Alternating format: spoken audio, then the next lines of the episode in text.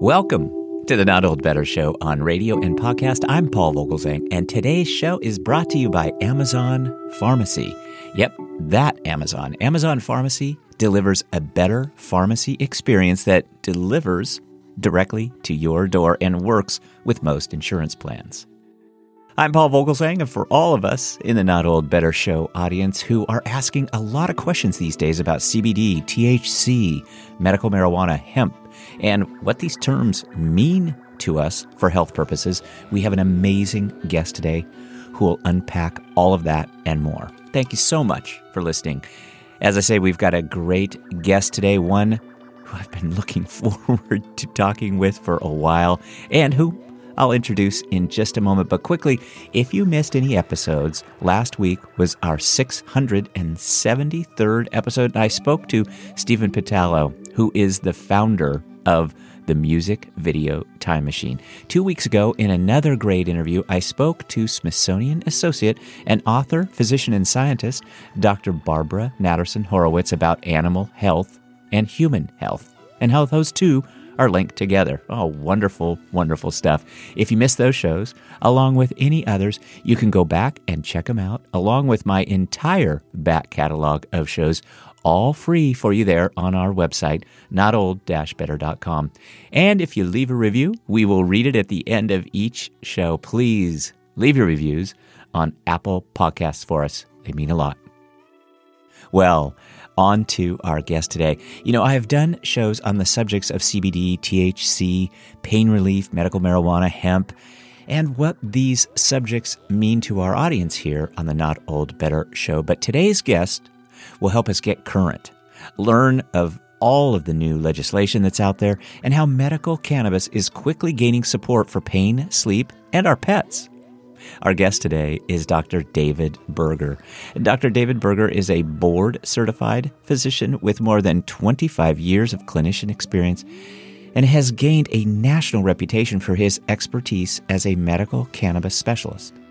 Dr. Berger launched his Holistic Relief Clinic in 2016 to help qualified patients use medical cannabis as a treatment option after recognizing the need for heartfelt education about medical cannabis that extends beyond his medical practices and reaches non patients and colleagues worldwide. In 2001, Dr. David Berger launched his media and education company, Dr. David MD, with his video series, Your Health, Your Choice, focusing on issues related to health, education, and medical choice on medical cannabis.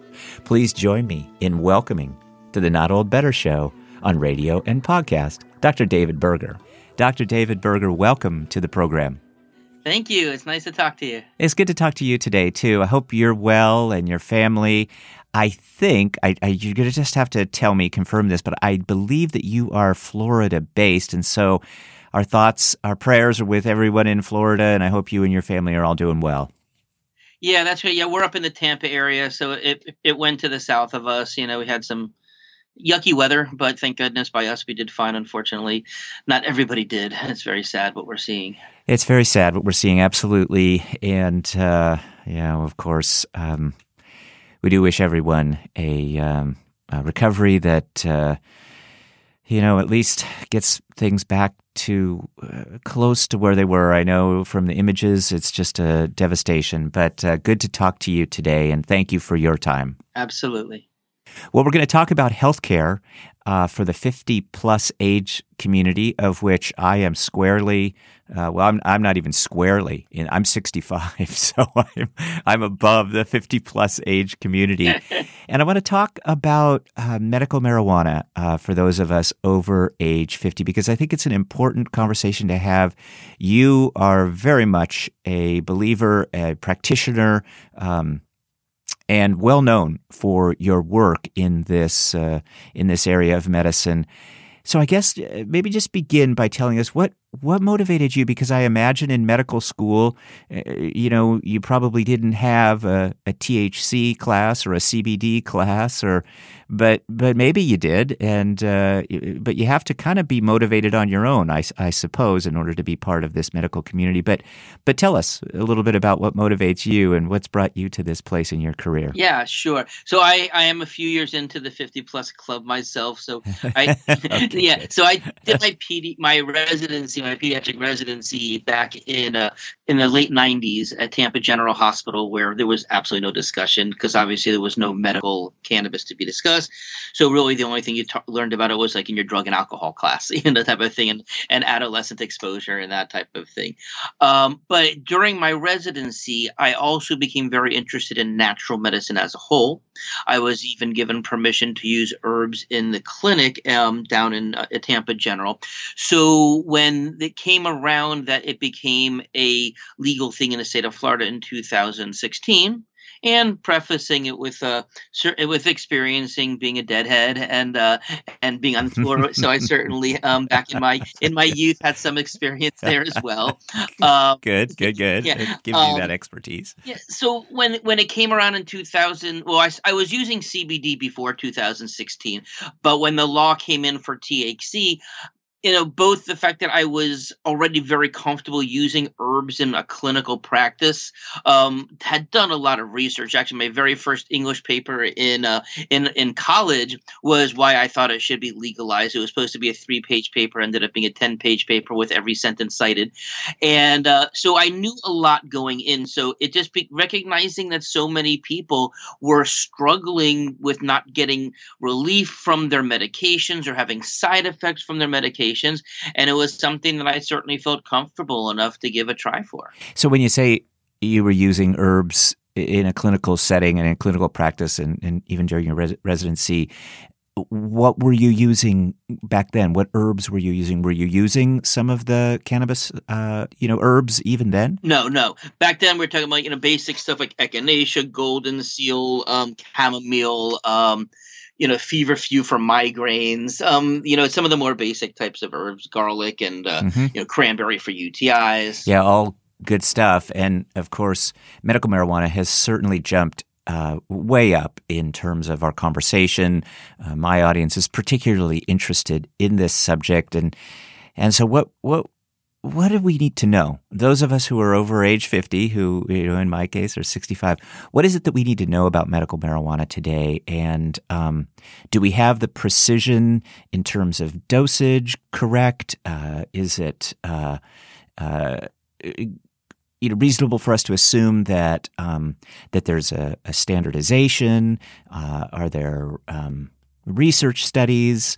You know, what what is it that we really need to know about in order to get the best treatment if we're considering medical marijuana? Yeah, there's a lot there to unpack. Mm-hmm, so mm-hmm. let me on the legal front of things, it's obviously certainly a legal thing in most states now. The um the approach that I take, it's a very individualized approach. Anybody who says they know the dose for a particular person or for a group of people or for a particular condition, I, I wouldn't buy it. Um, they don't know what they're talking about. Um, you know, even though I'm a pediatrician by training, um, I take care of a lot of adults.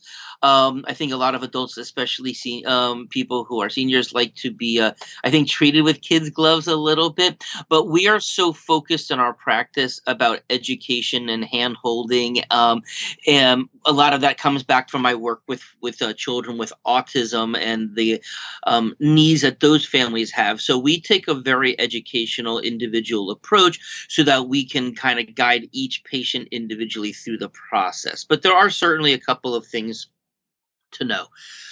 First of all, understanding a little bit about the cannabinoid system, the endocannabinoid system in the first place. So, a lot of people don't know, but all mammals, even all vertebrae, and even some subvertebrae, we all ha- make cannabinoids. Those are the active ingredients found in the cannabis plant, but we have endocannabinoids that we make. And we have endocannabinoid receptors that our cannabinoids then hit to get the action. And the job of the endocannabinoid system is to maintain balance, what we call homeostasis in the body. And this is particularly so in neurological cells and immunological cells, where if one cell feels like it's being over or understimulated by the other cell, it sends a message to that other cell saying, hey, step up, you know, or calm down. And so it's this master regulator of our body. So um, the analogy that I make for people is if you think of our endocannabinoid system it's like if you take your kid or your grandkid bowling they get to put the little rails up so if you go too far left or too far right it pushes you back to the middle we end up in the gutter but if in the case of this imagine if a person had thrown a really bad bowling ball at kid it may still hop over those rails unless you built bigger rails so i think of the endocannabinoid system as the kid-sized rails, but the plant-based cannabinoids, which are stronger as building bigger rails to keep things more in balance, keep things pushing things more towards the middle. So that's one of the important things to understand. And the, another really important thing is to understand that there are different types of cannabinoids. So everybody has heard about CBD these days. People have heard about THC. One of CBD's primary jobs is to keep our own endocannabinoids around longer to do their job. Whereas, and the THC more has a direct hit, but stronger on those endocannabinoid receptors.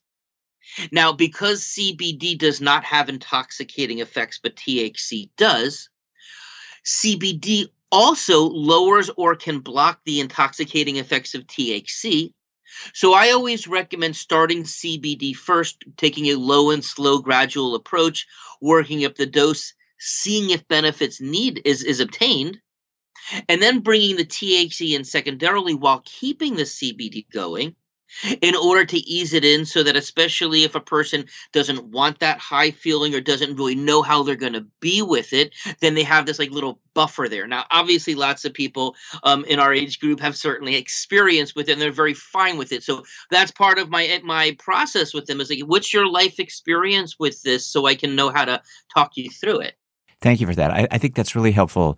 I, have also heard about this Delta 8 and Delta 9, and I think there's probably, it, it probably warrants some some discussion if if you're if you're willing.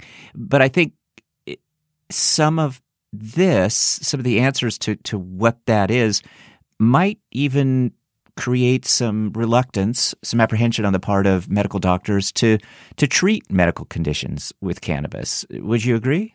Yeah, well, it's certainly in terms of the other doctors, I've clearly seen over the last five years, six years here in Florida, a much greater acceptance. Um, the number of physicians who are referring patients to us now because they see where we are with the educational aspect of things. Um, I'm getting a lot of referrals from other doctors now now, doctors that I hadn't even heard of before, but they've seen that I've helped other patients out and they like the hand holding approach that we take. So, so um, it's becoming more accepted. You know, as more and more people have used it, they've heard from the patients, it's working, it's successful, I'm not having side effects. And you hear it enough times from a patient, and you're more likely to take a second look at it if you hadn't previously.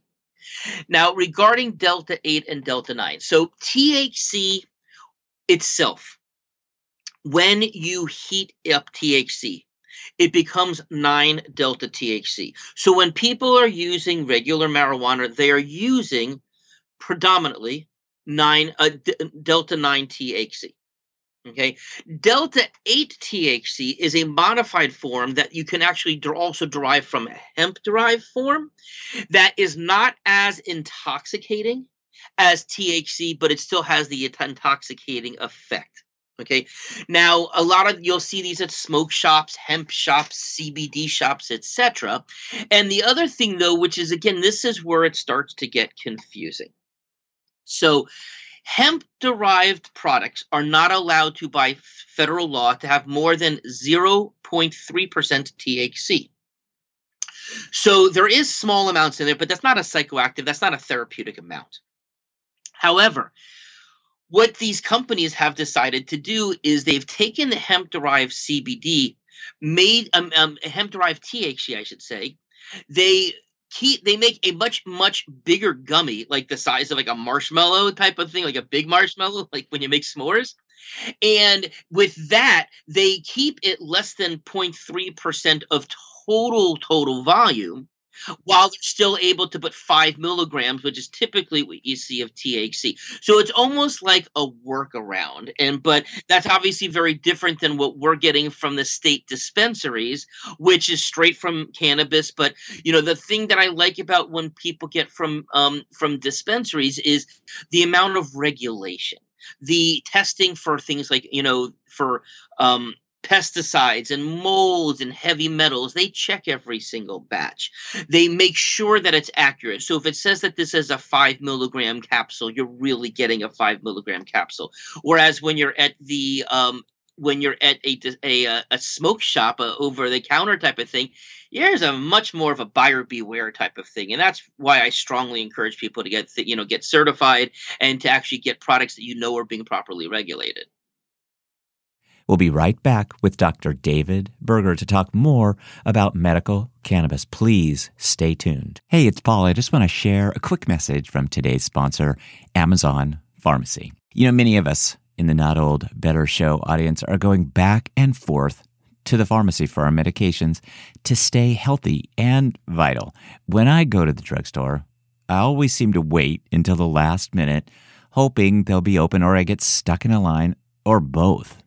That's why I love Amazon Pharmacy. Yes, that Amazon.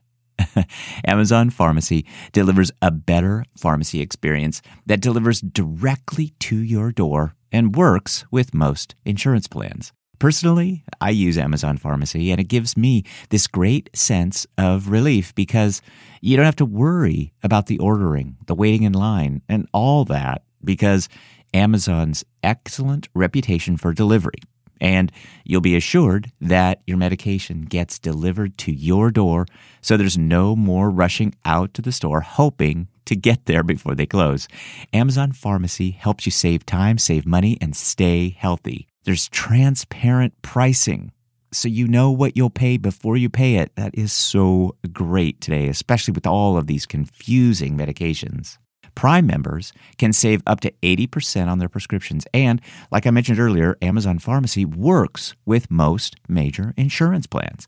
And check this out if you ever have any questions or problems, real pharmacists are always available at Amazon Pharmacy no matter what time of day or night. Amazon Pharmacy works for your life with meds delivered to your door. It doesn't get any better than that. Switch to Amazon Pharmacy and save time, save money, and stay healthy. Learn more at amazon.com slash NOB. That's amazon.com slash NOB. Amazon.com slash NOB. Average savings based on usage and Inside RX data as compared to cash prices. Average savings for all generics are 78%, 37% for select brand medications. Restrictions apply. We're with Dr. David Berger. Dr. David Berger is a board certified pediatrician in the Florida, Tampa area, specifically with more than 25 years' experience treating thousands of patients with special needs.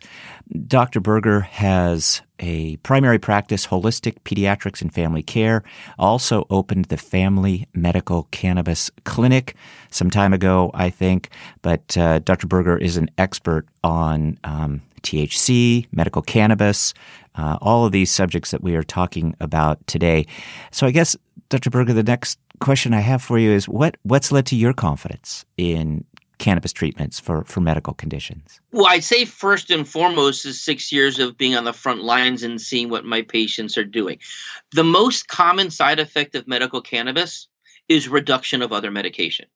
Okay, so it's working, it's being tolerated. People are happy, not just because they're using cannabis, they're happy because they're feeling better. You know, if they get a little extra happiness from the cannabis itself, there's certainly nothing wrong with that. Um, but, you know, part of again where we it comes back to us about teaching what the proper types of starting doses is. So if, you know, if it's different if I have a person who says to me, Hey, I've been using street products, I want to know how to convert this over milligrams to what I'm doing versus a patient, a person who's like, yeah, I used a fair amount back in my college days, but it's been 25 years or 30 years or 50 years or whatever. Or there's also again, and this is a lot of the seniors that I work with are about, um, hey, I've never done it in my life. You know, everybody keeps telling me to do it. My grandkids are telling me to do it, but I don't have the first um, clue as to where to start it. And that's where all of that education is. But those three different people, I would not just talk them through it in terms of some of the lingo but in terms of the dosing starting points, in terms of the dosing jumping points, in terms of you know the different types of products that are out there, because we're not just talking about people smoking a joint or a bong, we're talking about people having the opportunity to vape it. You know, I personally advocate for what's called dry vaping, dry herb vaporizing, where you actually take the flower and you heat it up to a temperature. There's devices for this that the temperature where the plant doesn't burn at yet the um, all the active ingredients are released. So you turn it, it, you go in green, it comes out brown and broiled, but nothing burnt. So you're not burning anything to your lungs, in my opinion. It's the best combination of safety and effectiveness. But we're talking about edibles, we're talking about sublinguals, topicals, patches, suppositories, vaginal inserts. Um, there are so many different ways that it can be used that a a uh, qualified clinician needs to also be able to find out from the patient not only what are their symptoms, but what is it that you'd like to try. Some people don't want to inhale anything at all. Other people say, I'll try anything. But what also is your symptoms? Because amongst the different plants, I mean, amongst cannabis, there's many different strains. The analogy that I make is like with wine. Okay, I'm not a big, I'm not a wine drinker, but or we can go red apples, green apples. But there's lots of red apples, or you know, there's white wine and there's red wine, but there's lots of red wines, there's lots of white wines, there's lots of merlots. So understanding what these different, in the in the cannabis world, you'll hear what's talked about sativas, which tend to be more stimulating, energetic, better for focus. A lot of people tend to use them more during the day. And there are indicas, which are more calming, relaxing, sedating, tending to use more at night, better for pain. And there are hybrids. So if a sativa is too stimulating or an indica is too um too calming, too sedating, that a hybrid may be what a person's need is. But then there's lots of sativas, lots of indicas, lots of hybrids. And the difference amongst all of those is more about a second ingredient, which are called terpenes. And terpenes, there are some that are more stimulating, more they're calming, better for pain. And so understanding these terpenes and how to find the proper strains again with proper education and also i've gotten really good at med management so if a person were to say to me hey i'm getting these benefits but not these benefits i can usually make a um, a new strain recommendation or way of taking it as part of just that general counseling that we're able to do and people can contact us in, between uh, their certifications if they want. You know one of the things that i also do because i realize in i can only be the doctor for somebody in the state of florida but i did create a, a, a secondary consultation business where i can do what we call educational consulting. That's dr david um, MD, Dr. David MD. So the people all over the country, even out, out, out, outside the country, I have patients in Canada who will consult, and we we we we establish that we're not a doctor-patient relationship; it's more of an educator um, relationship. But I can do online shopping with them at their on at their local dispensaries. I can uh, really go through with them um, and and go through the whole process. So I'm not just limited in the state of Florida as to who I can help. That's the drdavidmd.com URL.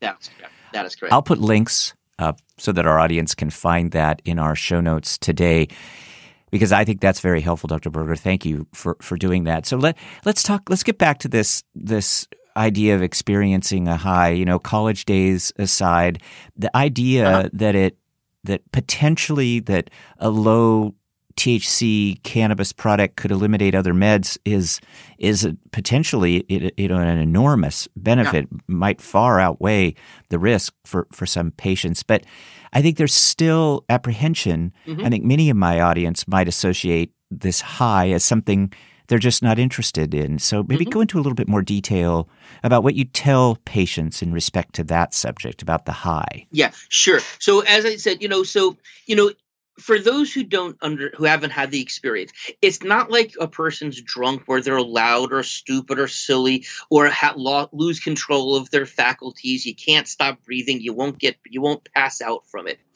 um you know what i kind of describe it as is like you know in a in a, a perfect example is a person who has depression When you're down, you like to go up. Which direction is up? Higher. And so, you know, by but also taking this most smallest of doses and seeing how you do with it. So, you know, with an uninitiated person, you know, who, you know, even if their final dose may be 10 or 20 milligrams, we start with one or two milligrams. I like to wait three, pardon me, three days between each um, change to give them time. You know, they maybe had a good day or a bad day. Three days, you should pretty much get a wash as to what you're um, what you're experiencing. And then if one gives you benefit, great. If not, but you tolerate it, fine. Try two, try three. Um, when people inhale it, it's the same thing. I tell them take one inhalation. That's it. What it do for you? If you if you don't feel anything in in um in five minutes there you can take another one because you'll feel it within five minutes if not take a third. Oh three that's my dose i'm feeling good i see my pain seems to be better hey three is my dose. Um but again that's where it also comes back to using more of that cbd because that lowers that potential. But there's also um, some other cannabinoids to know about such as one that's called cbg very very good for a, for anxiety and depression. One that's called cbga seems very good for pain and inflammation. One called cbn very good for sleep. All of those are not intoxicating. So there's so many options that are out there that if a person wants to avoid that euphoric type of feeling then that they can. But also, you know, the I would say the strong majority of the plus 55 set that I work with, um, they get into THC. They just do fine. I think part of it's their comfort of talking with me because mm-hmm. of both my experience and them knowing that I'm there for them. I tell them, hey, if we need to talk twice a week and until we get you figured out, we'll talk twice a week. We don't charge for that you know so it's really i think part of it is the comfort level and that people have kind of heard that, that we're not just taking a pill mill approach let's get people and get mm-hmm. them out get them signed up take their cash that's so op- opposite of what we do mm-hmm.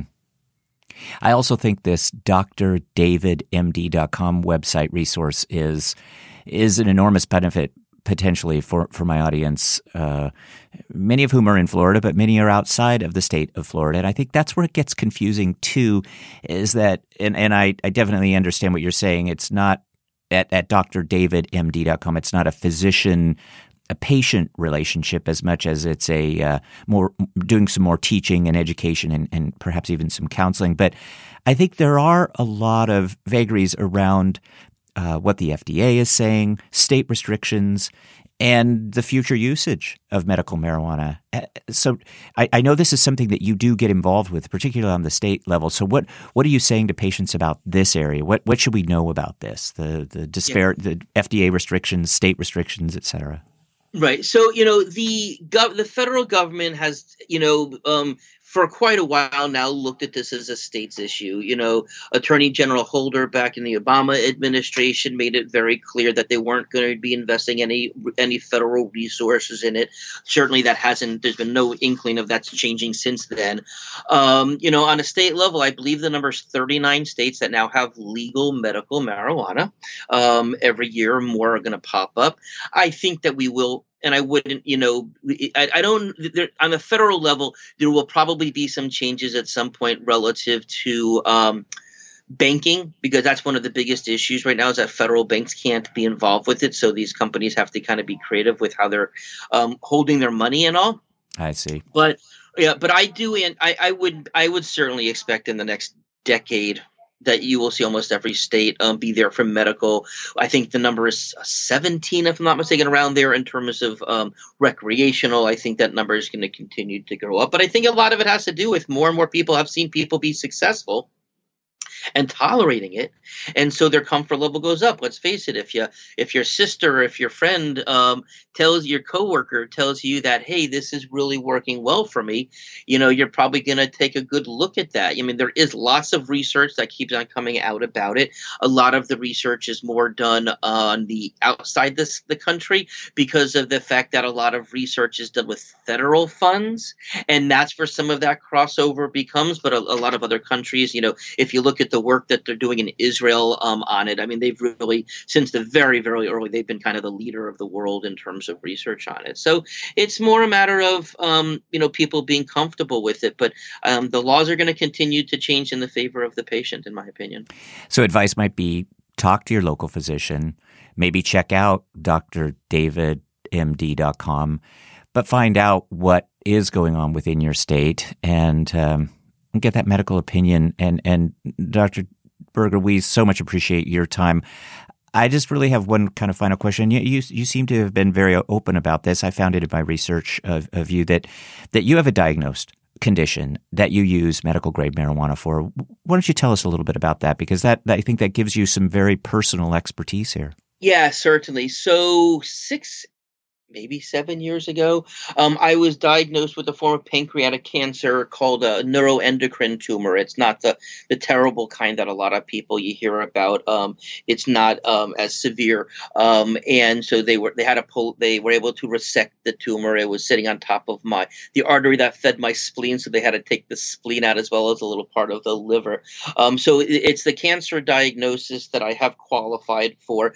Um, when I'm really using it more though is for anxiety anxiety control. You know, even though they say that I'm much less likely to have cancer coming back than a person who has the you know pancreatic carcinoma, there's still a potential there. So obviously, anxiety can come from that. I do also have general anxiety. And in all honesty, if I um, ha- didn't have the cancer diagnosis, I would have used you know a formal anxiety diagnosis, which you know every state is different. But in Florida, you know, we we when we voted on this, there were 10 different diagnoses that were listed. And then there was this 11th clause, which most states have, which says a similarly debilitating condition.